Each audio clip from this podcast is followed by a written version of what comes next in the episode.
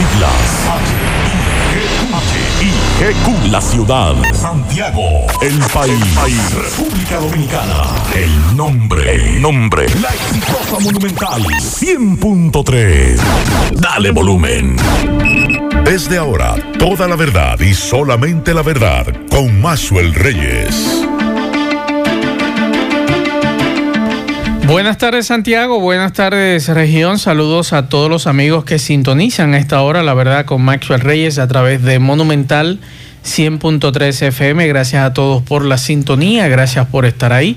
La temperatura esta hora del día 28 grados centígrados, la probabilidad de lluvia un 10%, la humedad un 81%, la sensación térmica es de 33 grados. Y la información que tenemos hasta ahora del Centro Nacional de Huracanes es que mantienen la vigilancia de huracán que ha sido emitida para los sectores de la costa este de Florida, turbonadas azotando el sureste de las Bahamas y la isla Turk and Caicos. Atención a los amigos que escuchan este emisor en Turcas y Caicos y que está siendo afectada por este fenómeno. Nos dice el Centro Nacional de Huracanes que a esta hora más o menos se encuentra este fenómeno a 585 kilómetros al sureste de la isla de Abaco y a, 200, a 470 kilómetros de Nassau, en Bahamas. Y los vientos sostenidos de este fenómeno bajaron de 130 kilómetros a 120. Y actualmente su, eh, su desplazamiento es hacia el noroeste a 26 kilómetros por hora y la presión mínima central es de 992 milibaras. Así que pendientes a este fenómeno que todavía los efectos asociados de esta brisa que usted siente de algunas lluvias en algunas zonas se mantendrán por las próximas horas, por lo menos hasta mañana, cuando ya el campo nuboso que este fenómeno lo acompaña vaya dejando todo lo que es la República Dominicana y parte de Haití. Así que pendientes a esto y dice la UNAMED que mantiene en vigencia el aviso de tormenta tropical desde Pedernales hasta Cabo Engaño y desde Cabo Engaño hasta Bahía de Manzanillo por los efectos del huracán Isaías y que este aviso significa que un plazo de 36 horas o menos las zonas bajo aviso podrían sentir uno o dos de los efectos asociados a este ciclón tropical. Buenas tardes, Kilvin Toribio. Buenas tardes, Maxwell. Buenas tardes a todos los radio oyentes. Buen provecho en este viernes. Así es, en breve Miguel Ponce, que está recibiendo una llamada, eh, también saludará. Así que vamos a la pausa, en breve entramos en materia. La verdad con Mazuel Reyes. Bien, continuamos 12, 6 minutos. Vamos a Nueva York con Celia Mendoza de La Voz de América. Adelante, Celia, buenas tardes. Los casos de coronavirus están en aumento en Nueva Jersey, esto luego que se registraran más de 150 mil personas muertas por coronavirus en el país, según la Universidad John Hopkins. Mientras más estados ven un aumento de casos en COVID-19, Nueva Jersey ha reportado 2.000 casos en los últimos cuatro días y el gobernador Phil Murphy está culpando a las fiestas en los lugares cerrados por el creciente número. Mientras tanto, aquí en Nueva York, el gobernador Andrew Cuomo anunció más de 30 millones de, de dólares para mejorar el rastreo de contactos de COVID-19 y la prevención de la gripe antes de la temporada de influenza este otoño. La mayoría de los fondos para los condados estarán disponibles en forma de subvenciones y se utilizarán para aumentar la capacidad del personal del Departamento de Salud local para una mejor detección, vigilancia y prevención del COVID-19.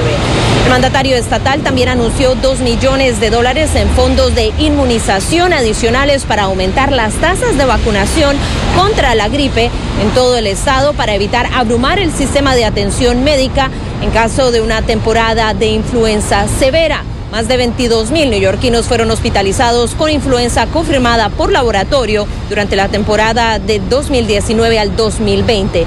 Cifras que podrían ser combinadas con un resurgimiento del COVID-19, lo que sería crítico, aseguraron las autoridades locales. En las últimas 24 horas reportables, más de 73 mil pruebas de COVID-19 fueron realizadas y 777 dieron positivas. Esto es un total promedio de un 1%, mientras las hospitalizaciones bajaron a 586 y 13 personas perdieron la vida debido al COVID-19. Informó Celia Mendoza de La Voz de América desde Nueva York para La Verdad con Maxwell Reyes por Monumental FM. La verdad con Maxwell Reyes. Bien, muchas gracias Celia Mendoza. Miguel Ponce, deme datos de Puerto Plata, porque en breve yo le voy a dar detalles a ustedes de más o menos cuántas personas en este momento están sin electricidad o cuántas personas estaban esta mañana sin electricidad a nivel nacional. Y estamos hablando de alrededor de 373.623 hogares que se encontraban eh, sin servicio de energía eléctrica o se encuentran todavía sin servicio de energía eléctrica debido a los efectos de las lluvias y los vientos que dejó la tormenta tropical Isaías que afectó ayer la República Dominicana, pero que hoy los efectos ya de este fenómeno que se convirtió en huracán y que está afectando a lo que es eh, Turcas y Caicos, parte de las Bahamas, eh, con vientos huracanados, entonces, eh, hoy tengo entendido que habían alrededor de más de 100 circuitos afectados y que, por ejemplo, los amigos de De Norte nos habían dicho que habían algunos circuitos aquí en el Cibao afectados. Eh, no tengo la cantidad todavía de cuántos servicios de de Norte, por ejemplo, de Este tenía 232 mil clientes sin electricidad y 50 circuitos tenían fuera es la información que nosotros tenemos de, este. De Edesur no tengo detalles, detalles concretos de cuánto, pero sí en total me hablaban hoy de 100, más de 100. Eh, sí, 18 circuitos tenía fuera de servicio Edesur, es la información que nos llega. Y Edenorte tenía eh, hasta esta mañana 33 circuitos en la región del Cibao unas 70.246 viviendas sin energía eléctrica. Esa es más o menos eh, la cantidad de servicios afectados. Miguel Ponce, hábleme de Puerto Plata. A propósito de energía eléctrica, en el caso del municipio de Altamira, donde falleció un niño de 5 años de edad al ser aplastado por un árbol, el niño se encontraba en una vivienda con sus familiares. El niño, eh, el menor, es hijo de o del tengo aquí el nombre. Tengo entendido que era un ciudadano haitiano, tengo entendido. Eh, me dice el propietario de la vivienda, que le llama Maximiliano Ceballos, que el papá le dicen enero, onero, piedad. Y la mamá modesta, el niño le dicen Quique Piedad. Me imagino que a veces lo, lo ponen con un, o lo pronuncian mal pero es como lo, dice este señor, que, era, que es el propietario de la vivienda destruida. Y eso fue ayer, anoche, prácticamente a las 7, 8 de la noche del jueves, cuando el niño se encontraba dentro de la vivienda y el árbol aplastó la, vivienda y él se encontraba allí. Sí, Kilvin, tenemos... En el caso de Puerto Plata, en sentido general, eh, hablaba con Huáscar, usted también conversaba con Huáscar eh, le estaba haciendo un levantamiento de las casas afectadas. afectadas. Se habla de más de 10, sí, que, o que perdieron los techos, perdieron sus techos o que quedaron destruidas de forma total o parcial. Y a eso súmele que el gobernador tiene coronavirus al igual que la presidenta del Comité Provincial del PRM aquí en Santiago. También. Doña Rosa Santos. Así que los casos, los casos continúan en aumento. Kilvin, me informan que hay 131 comunidades aisladas. Así es. Por las lluvias y también por el derribo de postes del tendido eléctrico, por derribo de árboles ¿Qué información usted tiene? El COE está dando los datos de, de reporte por afectados del, paso de la tormenta Isaiah por el país. 510 personas fueron evacuadas, 1.002 viviendas afectadas, como 5, tú dices. 5.010 evacuados. 5.010, yo lo dije al principio. 1.002 viviendas afectadas, 131 comunidades incomunicadas por el paso de la tormenta Isaías. Eso fue en el boletín de las 7 de la mañana. Está, estoy esperando el informe que van a dar, que era el mediodía de hoy. Estoy esperando a ver ya los datos que se han recabado hasta este momento. Entonces estamos hablando de dos muertos, eh, Miguel Ponce, ese niño de Puerto Plata, y el señor Chiche Peguero, que ayer decíamos aquí que una descarga eléctrica eh, lo mató a él y a su caballo cuando le cayó encima un cable de alta tensión o de mediana tensión. Eso fue en la parte este del país. Y vamos a escuchar lo que más temprano nos decía el buen amigo Esteban Delgado, que en un tiempo trabajó en las económicas del periódico El Caribe. Fue su director. El su director y que hoy es el vocero de la CDEE. E. Vamos a explicar lo que dice Esteban con relación a los circuitos que estaban fuera de servicio en el día de hoy. Vamos a escuchar. La Corporación Dominicana de Empresas Eléctricas Estatales CDEE ha estado en sesión permanente, principalmente con las empresas distribuidoras de norte, de sur y de este, y con la empresa de transmisión eléctrica ET, donde está todo lo que tiene que ver con el sistema de transmisión. A las 8 de la mañana de este viernes, la situación es, era la siguiente. Habían 61 circuitos de, este fuera de servicio. En el caso de, de sur, eh, teníamos en la mañana de este viernes el reporte de 18 circuitos fuera, afectando eh, eh, básicamente a 71.623, 71.623 clientes. Pero la zona donde avería se ha ido reparando. Las empresas distribuidoras de electricidad están pidiendo o apelando a la comprensión de la población porque se trata de un fenómeno que se escapa de, del control de, todo, porque es un fenómeno natural la lluvia, los vientos, de la tormenta Isaías, que se combina con la limitación propia de personal que hay por la situación del COVID y de, la cuarentena. La verdad con Mazuel Reyes. Y con relación a los vuelos, por ejemplo, Aerodón anunció la cancelación o suspensión de 20 vuelos, de que las líneas aéreas habían suspendido al menos 20 vuelos. Eh, por ejemplo, JetBlue, el vuelo que iba hacia San Juan, Puerto Rico, dos cancelados. También fue cancelado Iberia, que venía desde Madrid, que estaba previsto llegar ayer. Eh, fue retrasado 24 horas, llegaría hoy viernes 31, tiene previsto salir con pasajeros mañana 1 de agosto. Eh, para mañana sábado han sido cancelados los vuelos de JetBlue eh, hacia Boston, hacia Nueva York, JetBlue hacia Nueva York, JetBlue hacia San Juan, Puerto Rico. En total, ocho cancelados para mañana. Para el domingo han sido cancelados los vuelos de JetBlue hacia Boston, eh, eh, hacia Nueva York, hacia Nueva York y hacia San Juan, Puerto Rico. Diez vuelos en total cancelados. Es la información que nos dan los amigos de Aerodom. Y aquí en Santiago estamos en la página web del aeropuerto Cibao. Nosotros les recomendamos que si usted tiene vuelos programados, llamen a su línea aérea y pregunten cuál es el estatus. Por ejemplo, hasta ahora, hace un rato llegaron dos vuelos, uno de Nueva York, otro de Newark, hace un rato. Y eh, en este momento, por ejemplo, se encuentra demorado un vuelo desde San Juan, Puerto Rico. Eh, están en tiempo los siguientes vuelos desde Nueva York, Newark, Boston, eh, perdón, Newark, y están demorados el de Boston de JetBlue y está demorado el de American Airlines desde Miami. Así que si usted tiene algo, algo pendiente, entre a la página web del aeropuerto Cibao para que ustedes eh, eh, puedan eh, mantenerse pendientes a todo lo que ocurre. Y también las salidas, hay una solamente que es de hacia San Juan, Puerto Rico, que está demorada y en este momento están abordando para el vuelo hacia Nueva York de JetBlue. Así que pendientes a todas estas informaciones, ha seguido operando normal hasta el momento lo que es el aeropuerto Cibao. Vamos a escuchar lo que decía Francisco Arias hace un rato sobre Santiago.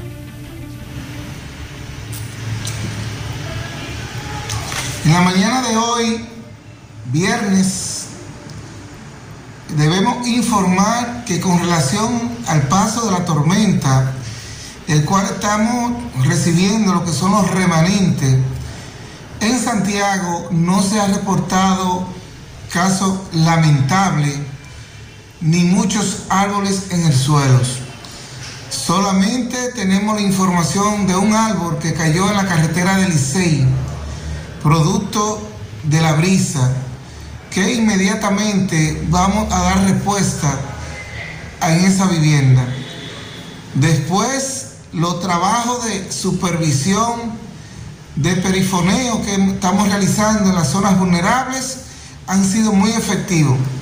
La población ha acatado el llamado nuestro, que en coordinación con la UHR del Ejército, la Defensa Civil, la Policía Nacional y otras instituciones pertenecientes al Comité de Prevención, Mitigación y Respuesta, estamos llevando a cabo.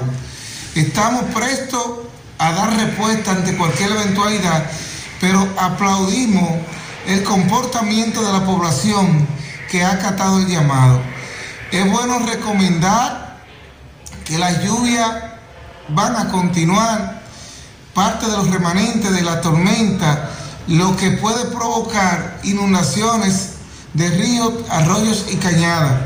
Pero Santiago en estos momentos está tranquilo, está normal dentro de las necesidades que nosotros debemos resolver. Pero solamente tenemos un solo caso de resolver la noche de anoche. Los miembros de la defensa civil, como siempre, entre... La verdad con Mazuel Reyes. Gracias a Francisco Arias. Una pregunta que es obligatoria cada vez que un fenómeno de esto nos toca. Kilvin, ¿los acueductos han resultado afectados? Bueno, el Instituto Nacional de Aguas Potables y Alcantarillados, INAPA, está reportando 34 acueductos están afectados, por los cuales 32 están fuera de servicio y dos parcialmente debido a la fuerte lluvia afectados por la tormenta Isaías. Ellos están reportando 624.618 usuarios que están afectados por este reporte de acueducto fuera de servicio. Ahora, una pregunta que también es obligatoria. Nosotros antes de este fenómeno llegar, nosotros estábamos contentos porque la presa de Tavera estaba en 317, estaba, está, estaba por debajo del nivel, eh, del nivel que es 323 más o menos, para uno decir que está estable. 323 más o menos es la cota que nos dicen los expertos. Ahora bien, ¿cogió agua la presa de Taveras? Un poco. De Tavera, perdón. Un poco. Eh, hablé con Marino Abreu, que es el director del INDRI para la región del Cibao. Específicamente Santiago y la zona de la parte baja, que tiene que ver con la línea noroeste. Ellos son los que suplen de agua a los productores de, banano, a los de arroz. Y me decía que subió, pero... Muy poco. Fue poco, ni siquiera a 318. Sin embargo, pero la entrada, la entrada es muy poca también. Pero la entrada es de 111. En principio, 111 eh, metros. de la mañana era de, menos de 100. 111 metros cúbicos por segundo. Eso es bueno. Si eh, tenía menos, la entrada era de menos de 100 y subió a 111. Y la salida es de 20.94. Muy mínima. Estaba en hasta esta mañana, eso de las 10 de la mañana, en 317.83. Vamos, vamos a escuchar a don Marino a ver lo que nos dice. Miguel, la presa, el complejo de presa, de presas, Tavera Bao López, está en la 317.85 ahora y entrando 95 y saliendo 21. Es decir, que estamos, vamos a ver cómo la recuperamos. A ver cómo la recuperamos, pero las entradas no han sido muy, muy grandes. Pero hasta ahora vamos a irla recuperando, bajando la deriva, la, la generación. La verdad con Mazuel Reyes la creían que todo este desastre que ha ocurrido en la parte nordeste y este del país, pensaban que la cantidad de lluvia iba a ser por esta zona y no ha sido así. así. A propósito, don Marino va a ser de lo que sale de, del INDRI. No, lo no sale por asunto político. Él y yo conversamos. Ya por, asunto de pensión. por asunto de pensión. Don Marino tiene casi 40 años en el INDRI y demuestra su, su labor, que no importa de partido político. Ojalá que todo lo que entre en una institución como esta sea por capacidad. Así es, eso esperamos. Vamos entonces ahora a hacer un contacto con Domingo Hidalgo, el poeta que nos tiene detalles. Adelante, poeta, buenas tardes. Recordándote que llegamos gracias al centro de hierro Jerison, ubicado en la carretera principal, carretera Santiago-San José de las Matas, pero en los guandules de Ato del Yaque en el kilómetro 11 y medio. Recuerde que tenemos todo tipo de tubos, perfiles, eh, tolas angulares, varillas, aros y más. También un gran cargamento de alucín del bueno, del que te gusta a ti usado, pero ya tú sabes. Recuerde que estamos en el 809-973-3683 y 809-975-1913. Ahí está Nicio en Centro de Hierro, Cherison y Metalera Esteves. Bien, estamos en la islita de la herradura, donde desde que llueve ya no es majarete, ya es marifinga. La gente se cansó de tanto lodo. Los carros de concho no entran porque lamentablemente el lodazal no le permite. Vamos a hablar con la comunidad. Doña, venga acá, hágame el favor, yo le dije que pasara. Ahí viene la doña con la paloma en la mano, señor Maxwell, amigos oyentes. Ya se le despegó la paloma, ahí viene los calizos, tuvo que zumbarlo, decide venir mejor de una manera descalza. Porque en la islita de la herradura todo se quedó a medio talla. El ayuntamiento tiene que tirar el material final para luego ser asfaltado eh, señora, saludos, su nombre. Saludos, Rosario Rodríguez. Hábleme, Rosario. Mire, poeta, nosotros estamos, nos estamos jugando de lodo, ya no encontramos por dónde caminar. Vea, vio que venía para acá y se me despegaron los calizos y tuve que venir de casa, porque no hay calzado, no hay nada. Aquí todo se le daña a uno. Entonces, ¿qué fue lo que el ayuntamiento? Yo veo que tienen, ah, tienen aceras y contenedores, pero el material tiene que tirarlo al ayuntamiento, ¿eh? El ayuntamiento, si eso está aprobado por el ayuntamiento, eh, eh, eh cosas, eh, material de la calle que hagan algo por nosotros, porque nosotros tenemos, yo misma tengo 20 años viviendo de Isamán para acá y nunca han hecho nada por nosotros. Y hay barrios que tienen meses y ya están todos afeitados y a nosotros nos han dejado abandonados.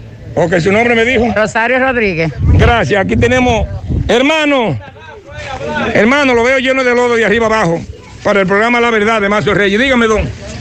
No, que aquí además no conocen a nosotros cuando vienen a echar los votos. Cuando no hay votos, ya nosotros no olvidamos. Pero nadie sabe nada, hágale llamada a las nuevas, a las nuevas autoridades, quizás vienen ahora.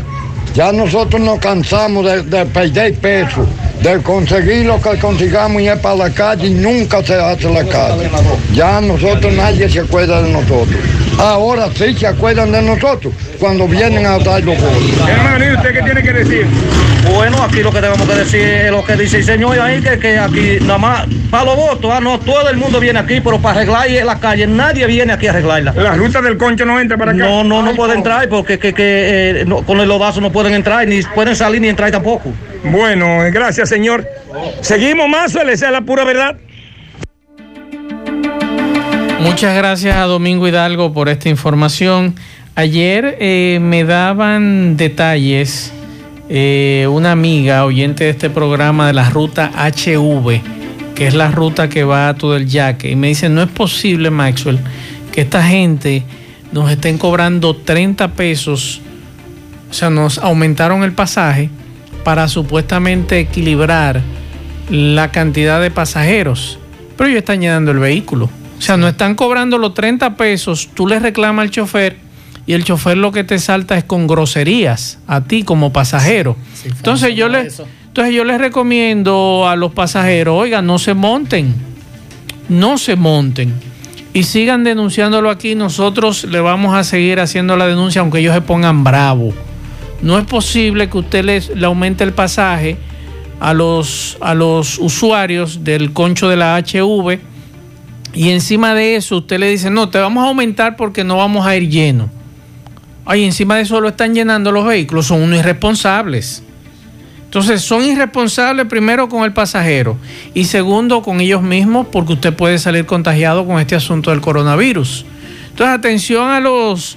Aquí yo creo que no hay nada para controlar esta, esta gente. El concho, aquí está todo el mundo, hace lo que le da la gana. Al igual que, por ejemplo, en la calle del Sol, o no sé dónde está la MET o la DGCET, parqueos de ambos lados usted un tapón el día entero eh, eh, ahí en la calle del Sol. Entonces, restauración también. ¿Dónde están las autoridades de aquí? No pueden poner control a esto. ¿Cuánto quería cobrar la gente de Ato del Yaque a las 5 de la tarde el miércoles? 100 pesos a, a los pasajeros. Y usted pregunta, ¿y por qué? usted quiere llevarlo como vaca todo junto y también le quiere cobrar 100 pesos. Ahí tiene la que contar varias personas. El Intran tiene que tener Entonces, ¿qué Intran? conoce a alguien, por Dios. eso no funciona Eso no ninguno. funciona. Eh, Maxwell conoce a, a- a- a varias personas que residen para allá. Yo también, que fue en lo que me hizo una de me ¿A dónde está, a por ejemplo, el departamento de tránsito del ayuntamiento? ¿Para qué funciona eso? ¿Para poner control de qué aquí? Las rutas urbanas. Pero entonces, ¿por qué no controlan ese Pero el, desorden? el asunto ya de, de los presos, eso es el Intran que le corresponde. Bueno, pero entonces que se pongan de acuerdo o que cierren ese departamento Solamente para el también. asunto de las franjas. Porque aquí hay un desorden en el tránsito que eso no tiene madre. Hay conflicto de franja y ya. Ahí es la única forma que usted lo Entonces, ¿qué siente a ellos. Lo que regula es la, Entonces, las franjas. ese desorden, El desorden que hacen los ese de desorden, por ejemplo, ese gana. desorden de la calle del Sol, si el ayuntamiento no puede, el departamento de tránsito, resolver esa situación del doble parqueo, que cierren ese departamento y a esa gente que se vaya para su casa y punto. Pero es un desorden tremendo. Entonces, cuando usted está transitando, el chofer de concho no encuentra dónde dejar el pasajero, lo deja en el medio de la calle, ahí viene el tapón. Recoge el pasajero en el medio de la calle. Entonces, que nos digan qué ha sucedido después de las elecciones. Si es que la DGC perdió las elecciones, si el ayuntamiento de Santiago perdió las elecciones o qué fue lo que pasó. Porque este desorden no podemos estar en esto, el haciendo la gente lo que le da la el gana aquí en la ciudad. desorden de, de- de esta ciudad, mm, y mira que pensaba que eran los carros de concho y, y carros privados.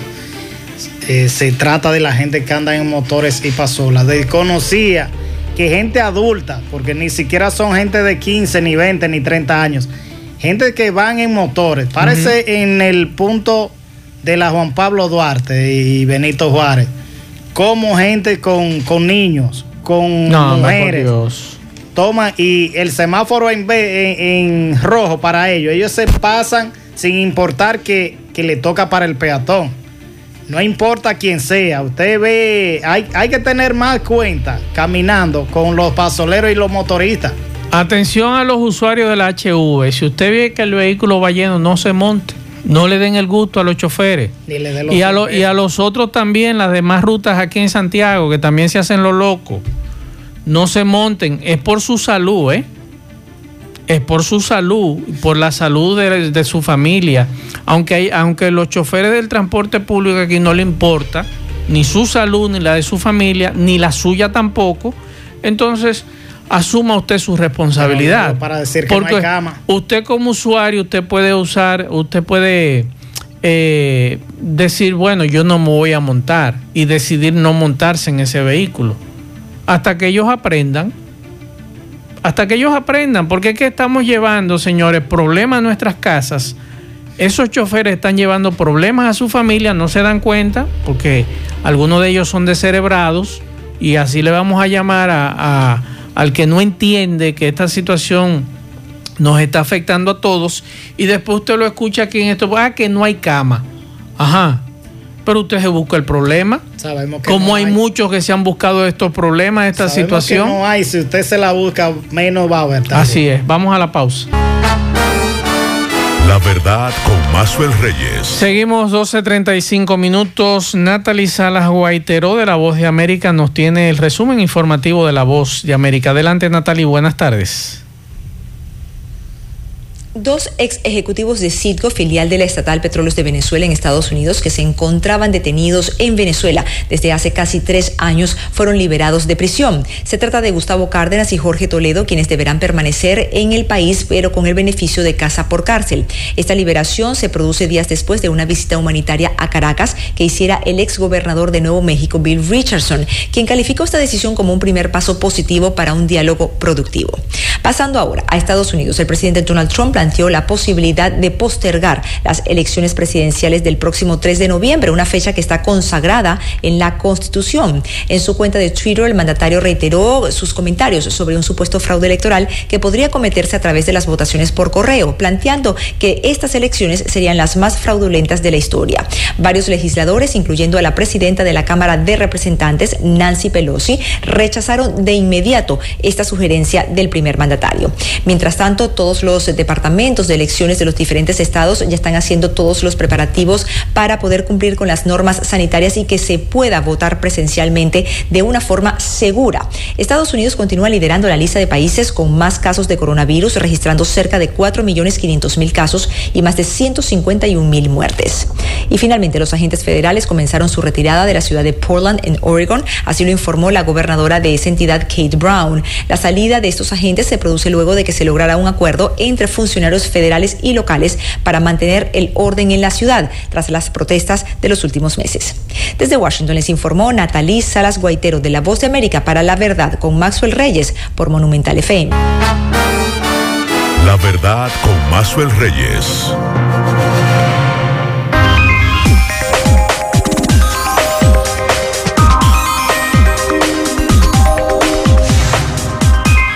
Isaac Ramírez, buenas tardes.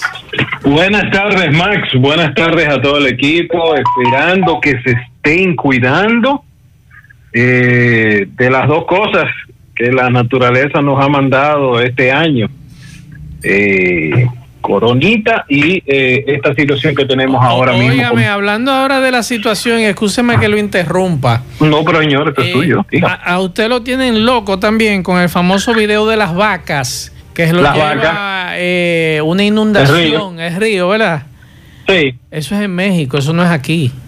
Sí, sí, ayer tuve que decirlo a alguien y todavía todavía el, pana le contesto que sí, no, no, él, él eh, todavía le contesto que no, que es falso, que es en México y él me dice, ah, no, pero yo creía que era aquí, pero te estoy diciendo que no, que no es aquí y tú la sigues mandando, o sea, veo que se la manda cinco gente más. Claro. Eh, eh, óigame, yo creo que es que cuando cae agua y, estos movimientos atmosféricos como que despiertan algo dentro de las personas y los anima a compartir información falsa. Incluso video viejo. Oh, no, no, vi que sacaron de, de, déjame ver, ¿cómo se llama esto que está en la, no era de Higüey? Uf, de, hace, de unas inundaciones que ocurrieron hace siete años donde se, eh, que estaba desbordado completamente San Pedro. fueron y buscaron video de eso y lo, y lo están eh, compartiendo por las redes. Ah. Señores, yo creo que vámonos a las fuentes oficiales. Yo creo que para, para tener tranquilidad mental, porque eso es lo que produce intranquilidad en las personas. Así que vamos a concentrarnos. Miren, esta semana ha sido intensa por muchas, muchas razones.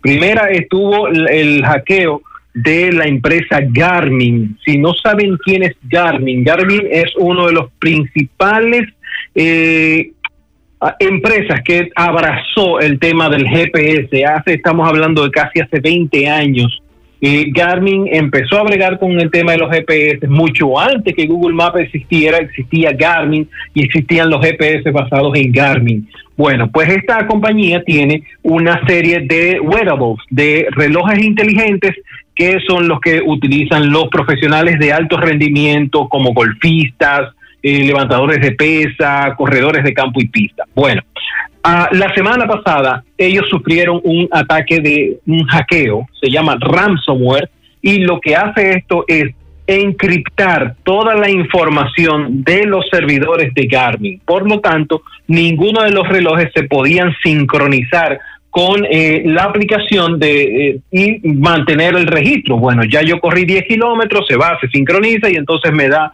un reporte de cómo va mi actividad eh, al día. Eso no lo podían hacer. Y los hackers, para devolverle a Garmin, estaban pidiendo entre 500 mil y 10 millones de dólares. Aparentemente Garmin pagó el dinero, aparentemente pagó porque eh, hay usuarios aquí en República Dominicana que ya empezaron a reportar que están recibiendo actualizaciones. Así que en lo que va de año, Uh, déjeme decirle que las personas han pagado cerca de 1.700 millones de dólares eh, con este tema de los de los hackeos. Así que algo muy, muy eh, delicado en lo que las empresas están siendo afectadas. Estamos hablando de instituciones, eh, instituciones federales, por ejemplo, esto es el caso de, Estados Unidos, instituciones federales, eh, a instituciones relacionadas con la medicina y ha aumentado el tema de los casos de hackeo porque ahora estamos pasando más tiempo en casa y estamos consumiendo más información digital. Antes era más fácil ir y pedirle algo a Pedro, ahora lo que me debería enviar Pedro, eh, pasármelo con un par de hojas, ahora tiene que enviármelo por correo electrónico. Y entonces está la situación. Pero otra de las cosas que también fueron interesantes, eh, se trata del hackeo a eh, los amigos de Avon, la empresa Avon que tenía unos servidores en la nube con muy poca protección. Ellos estuvieron viendo eh, un hackeo de 7 gigas de información que contenían los registros de 19 millones de personas o 19 millones de clientes y empleados. Dentro de la información que está, está el contenido, en lo que es el, ellos le llaman el PPI, que es el, el, un identificador personal para los clientes y los empleados. y también están los nombres completos, números de teléfono, fechas de nacimiento, correo electrónico, eh, la dirección física de la persona y las coordenadas GPS. Así que imagínense usted la cantidad de información que en este momento están manejando estos hackers. Eh, eso ocurrió con los amigos de Avon, así que a tener cuidadito con cualquier eh, solicitud extraña que no sean de fuentes que ustedes conocen. Pasando a otras informaciones, y esta es quizás una de las más delicadas que vamos a tratar hoy. Eh, los cuatro grandes de Silicon Valley, entiéndase, por un lado Sundai Pichai, que es la cabeza de Google, de Apple, Tim Cook, de Facebook, Mark Zuckerberg, de eh, Amazon, Jeff Bezos, fueron llamados al Congreso eh, para testificar sobre cuestionamientos sobre posibles prácticas monopólicas. Eh, esto tanto, por ejemplo, en el caso del Google, con el monopolio de la publicidad y las búsquedas, Google tiene el 90% de las búsquedas a nivel mundial se hacen a través de Google, por lo tanto ellos pueden determinar quién sale de primero y quién no en esas búsquedas. Así que eso es una de las cosas que están llamando a, Google para que dé declaraciones. De hecho, también se está llamando a eh, por prácticas relacionadas con eh, la publicidad y eh, ellos ahora prácticamente manejan eh, más del 85% de la publicidad mundial y determinan los precios. Por ejemplo, si Maxwell tiene en su página publicidad que le llega a través de Google, el costo de un clic en República Dominicana no es el mismo costo de ese clic en México, Chile o Estados Unidos.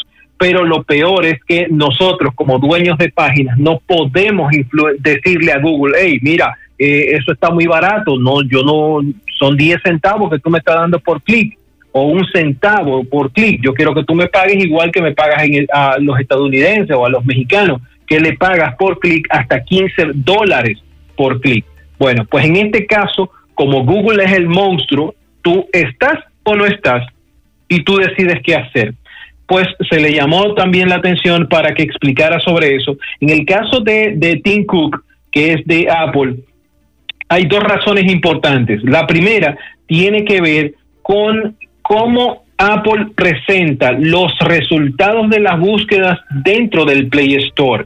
Ah, hay empresas que tienen aplicaciones ahí que están diciendo que Apple manipula estos resultados para que aparezcan las aplicaciones de Apple por encima de las aplicaciones de, o sea, si yo soy desarrollador de una aplicación, la pongo en el Play Store, en el, en el App Store, y eh, sencillamente estoy compitiendo contra Apple, que también tiene la misma aplicación. Por ejemplo, eh, en el caso de Spotify, que es una, un sitio para escuchar música, eh, Apple tiene iTunes. Si tú estás buscando Spotify, literalmente te va a salir iTunes de primero encima de Spotify, que es la que tú estás buscando. Entonces, eh, se mandó a buscar a Apple y se mandó a buscar a Tim Cook para que dé eh, explicaciones sobre eso. También está el tema sobre los beneficios que ellos le cobran a las empresas. Por ejemplo, volvemos a poner a Spotify, es de suscripción. Entonces, Apple no quiere que tú le pagues a Spotify. Apple quiere que tú le pagues a Apple y Apple le paga a Spotify. Entonces, toda la información crediticia, tus hábitos de consumo dentro de la plataforma van a quedarle a Apple y no a Spotify. Y entonces, Apple, aparte de todo, le está cobrando un porcentaje muy alto a Spotify por tenerte a ti ahí adentro. O sea que hay una situación muy, muy incómoda. Relacionado con Facebook, a Mark Zuckerberg se le dio gaguear muchísimo. De hecho, Mark Zuckerberg prácticamente ha estado durante los últimos cuatro años, todos los años, eh, teniendo que hablar de alguna situación. Ya lo habíamos visto hace tres años hablando de Cambridge Analytica y el hackeo de 53 millones de cuentas eh, dentro de su plataforma. Después lo vimos hablando sobre la incidencia de eh, los rusos sobre el resultado final de las elecciones y la colocación de publicidad eh, por parte de los rusos. Después lo vimos hablando sobre publicidad engañosa y cómo se pasan esas cosas a través de su plataforma sin que ah, prácticamente a nadie le importe, sencillamente a él le interesa el dinero. De hecho, eh, Facebook estuvo haciendo la, la ridícula suma de 18 mil millones de dólares en ganancia eh, cerrando el año 2019. Así que imagínense la cantidad de dinero que eh, Facebook está haciendo. Se lo mandó a llamar por eso, de cara ahora a unas elecciones que van a estar en noviembre. También se le está preguntando o se le preguntó a Max Zuckerberg sobre el tema de las fake news, sobre la información falsa. ¿Por qué se deja que un video que supuestamente presenta la cura del COVID llegue a los 23 millones de visitas? ¿Por qué si la información es falsa? Si la información inmediatamente empieza a ser etiquetada por médicos y dice, hey, esta información es falsa, ¿por qué se dejó que llegara a 23 millones de visitas? Cosas como esas se le están preguntando, igual por el tema de la publicidad digital. Ahora, uno de los que más eh, la gente se ha estado enfocando se trata de Jeff Bezos. Jeff Bezos pero, pero Isaac, escúchame que lo interrumpa. En cuanto a eso, usted pues. plantea de la publicidad digital, lo que vamos pujando abajo somos usted y yo. Sí, señor. Porque, por ejemplo, mientras ayer me, me decían, mira, Maxwell, eh, por la cantidad de visitas de República Dominicana te vamos a pagar 29 centavos de dólar. 29 centavos. Pero, por ejemplo, por las 14 visitas que tú recibiste de Puerto Rico, eh, te vamos a pagar 6 dólares. Pero, óyeme, espérate, eh, la calidad de visitas es de República Dominicana. Y págame, págame esos 6 dólares por cada mil visitas en República Dominicana, pero no me lo va, no me la paga en Puerto Rico porque Puerto Rico no me visita. Quienes me visitan son es República Dominicana. Y eso mismo está sucediendo con Jet Besos, que tengo entendido que para los que venden artículos en sus páginas le bajaron las ganancias, pero no solamente él. Ahí yo estoy recibiendo todos los días una cantidad de empresas que quieren anunciarse conmigo, pero no quieren pagar. O sea, que pagar mucho menos. O sea, y no, espérate, lamentablemente no les respondo. Y son, son empresas latinoamericanas, son empresas norteamericanas que quieren montarse en la ola, pero espérate, a mí no me conviene. Y no, no, estamos empujando abajo somos nosotros los dueños de página. Así mismo, y hay una situación, yo tenía un conversatorio la semana pasada con eh, periodistas de Adon Pretur, que es la Asociación de Prensa Turística de República Dominicana, y precisamente estábamos hablando del tema de la monetización en los medios digitales. Y uno de los grandes problemas es precisamente, o sea, tú nada más tienes dos o tres que son los que están manejando toda la publicidad y ellos le ponen el precio que les da la gana. Entonces, una de las cosas que yo lo hice y te recomiendo a ti, se va a escuchar feo, pero los que nos estén escuchando ahí afuera, que tienen su paginita de internet, que tienen eh, sus anuncios que vienen por Google, bloqueen los anuncios de las marcas locales. ¿Por qué? Porque si tú vas a una marca, a una ferretería y le dices, óyeme, eh, te voy a vender un banner mío por eh, 200 dólares al mes, ellos te van a decir que no. Pero entonces van a Google y le dicen que ponga un anuncio de ellos en tu página y a ti te va a pagar 0.03 centavos de dólar. Exacto. Entonces, una de las cosas que eh, muchos de los que estaban ahí hablando hemos hecho es bloquear el tema de la publicidad con locales, porque se entiende que si yo estoy generando un contenido para los locales, se entiende que ese contenido en algún punto debe ser redituable y que yo vivo de esto. Y entonces que lo veo un poco desleal. En el caso de Amazon, para cerrar con esto, ya estamos cortos de tiempo, Amazon se le mandó a buscar porque se están quejando ante lo que es la Federal Trade Commission, que es la que se encarga de los negocios, es el agente federal que se encarga de los negocios en Estados Unidos, gente que dice, yo tenía un producto y era el único producto que se vendía en Amazon, era ese, el mío, era un producto único. Pues Amazon, dos meses después de yo estarlo vendiendo, ellos crearon el mismo producto y lo están vendiendo a mitad de precio todas mis ventas se fueron al suelo. Y eso es lo que está haciendo Amazon, está colocando productos que ellos fabrican dentro de la tienda a competir con las personas que ellos que ponen sus productos a vender en las tiendas. Es una, una competencia completamente desleal y lo que se busca precisamente con esto es que eh, tú estás, y, se lo decía ayer uno de los congresistas, tú estás haciendo quebrar a personas entonces el negocio de Amazon funciona, ok, si tú no quieres que yo cree un producto similar al tuyo, entonces tú tienes que darme tu producto para yo venderlo a un precio menor para, o sea, lo que te voy a dar a ti va a ser menos, pero yo voy a tener más beneficio. Dice, dice un, uno de los congresistas, eso es igual que si tú fueras un traficante de droga. Tú estás comprando un producto, lo estás revendiendo, te estás quedando con la parte grande, pero el que está allá afuera, que es el que fabrica el producto, se está quedando con muy poco. Entonces, ¿qué va a ocurrir con esto y por qué esta, eh, esta solicitud por parte del Congreso de los Estados Unidos es importante? Nos beneficia a nosotros como consumidores. Vamos, la idea detrás de todo esto que haya más eh, variedad de, para poder seleccionar de productos, de redes sociales, de eh, buscadores, o sea, que haya mucha más variedad, que haya mayor inclusión de otros competidores. Y en la competencia está la ventaja del usuario.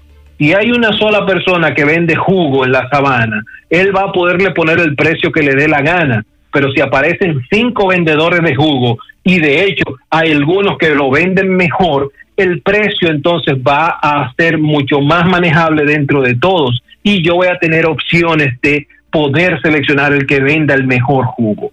Así que vamos a ver cómo va a salir esta situación. Ahorita vamos a tener un resumen en Gadget Dominicana de las presentaciones, en los highlights de las presentaciones de cada una. Es un trabajito bien pesado, pero vamos a hacerlo eh, de cara a que ustedes tengan contenido para leer este fin de semana sobre esa situación. Isaac, muchas gracias por estas informaciones. ¿Dónde podemos, eh, dónde, podemos seguirte, Isaac?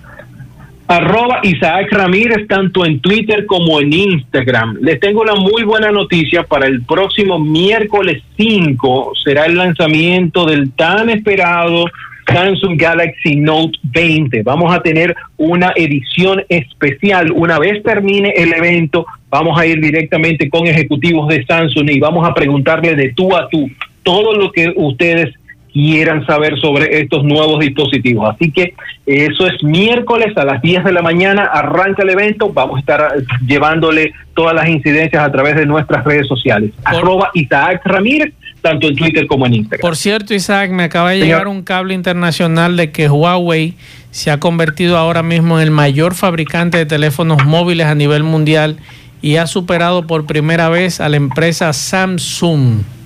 Ay, sí, señor. déjeme decirle, déjeme decirle, eh, tengo 30 segundos para explicarle qué pasó ahí. Claro. Mire, le explico. Ese, ese reporte es de una empresa que se llama Canalis.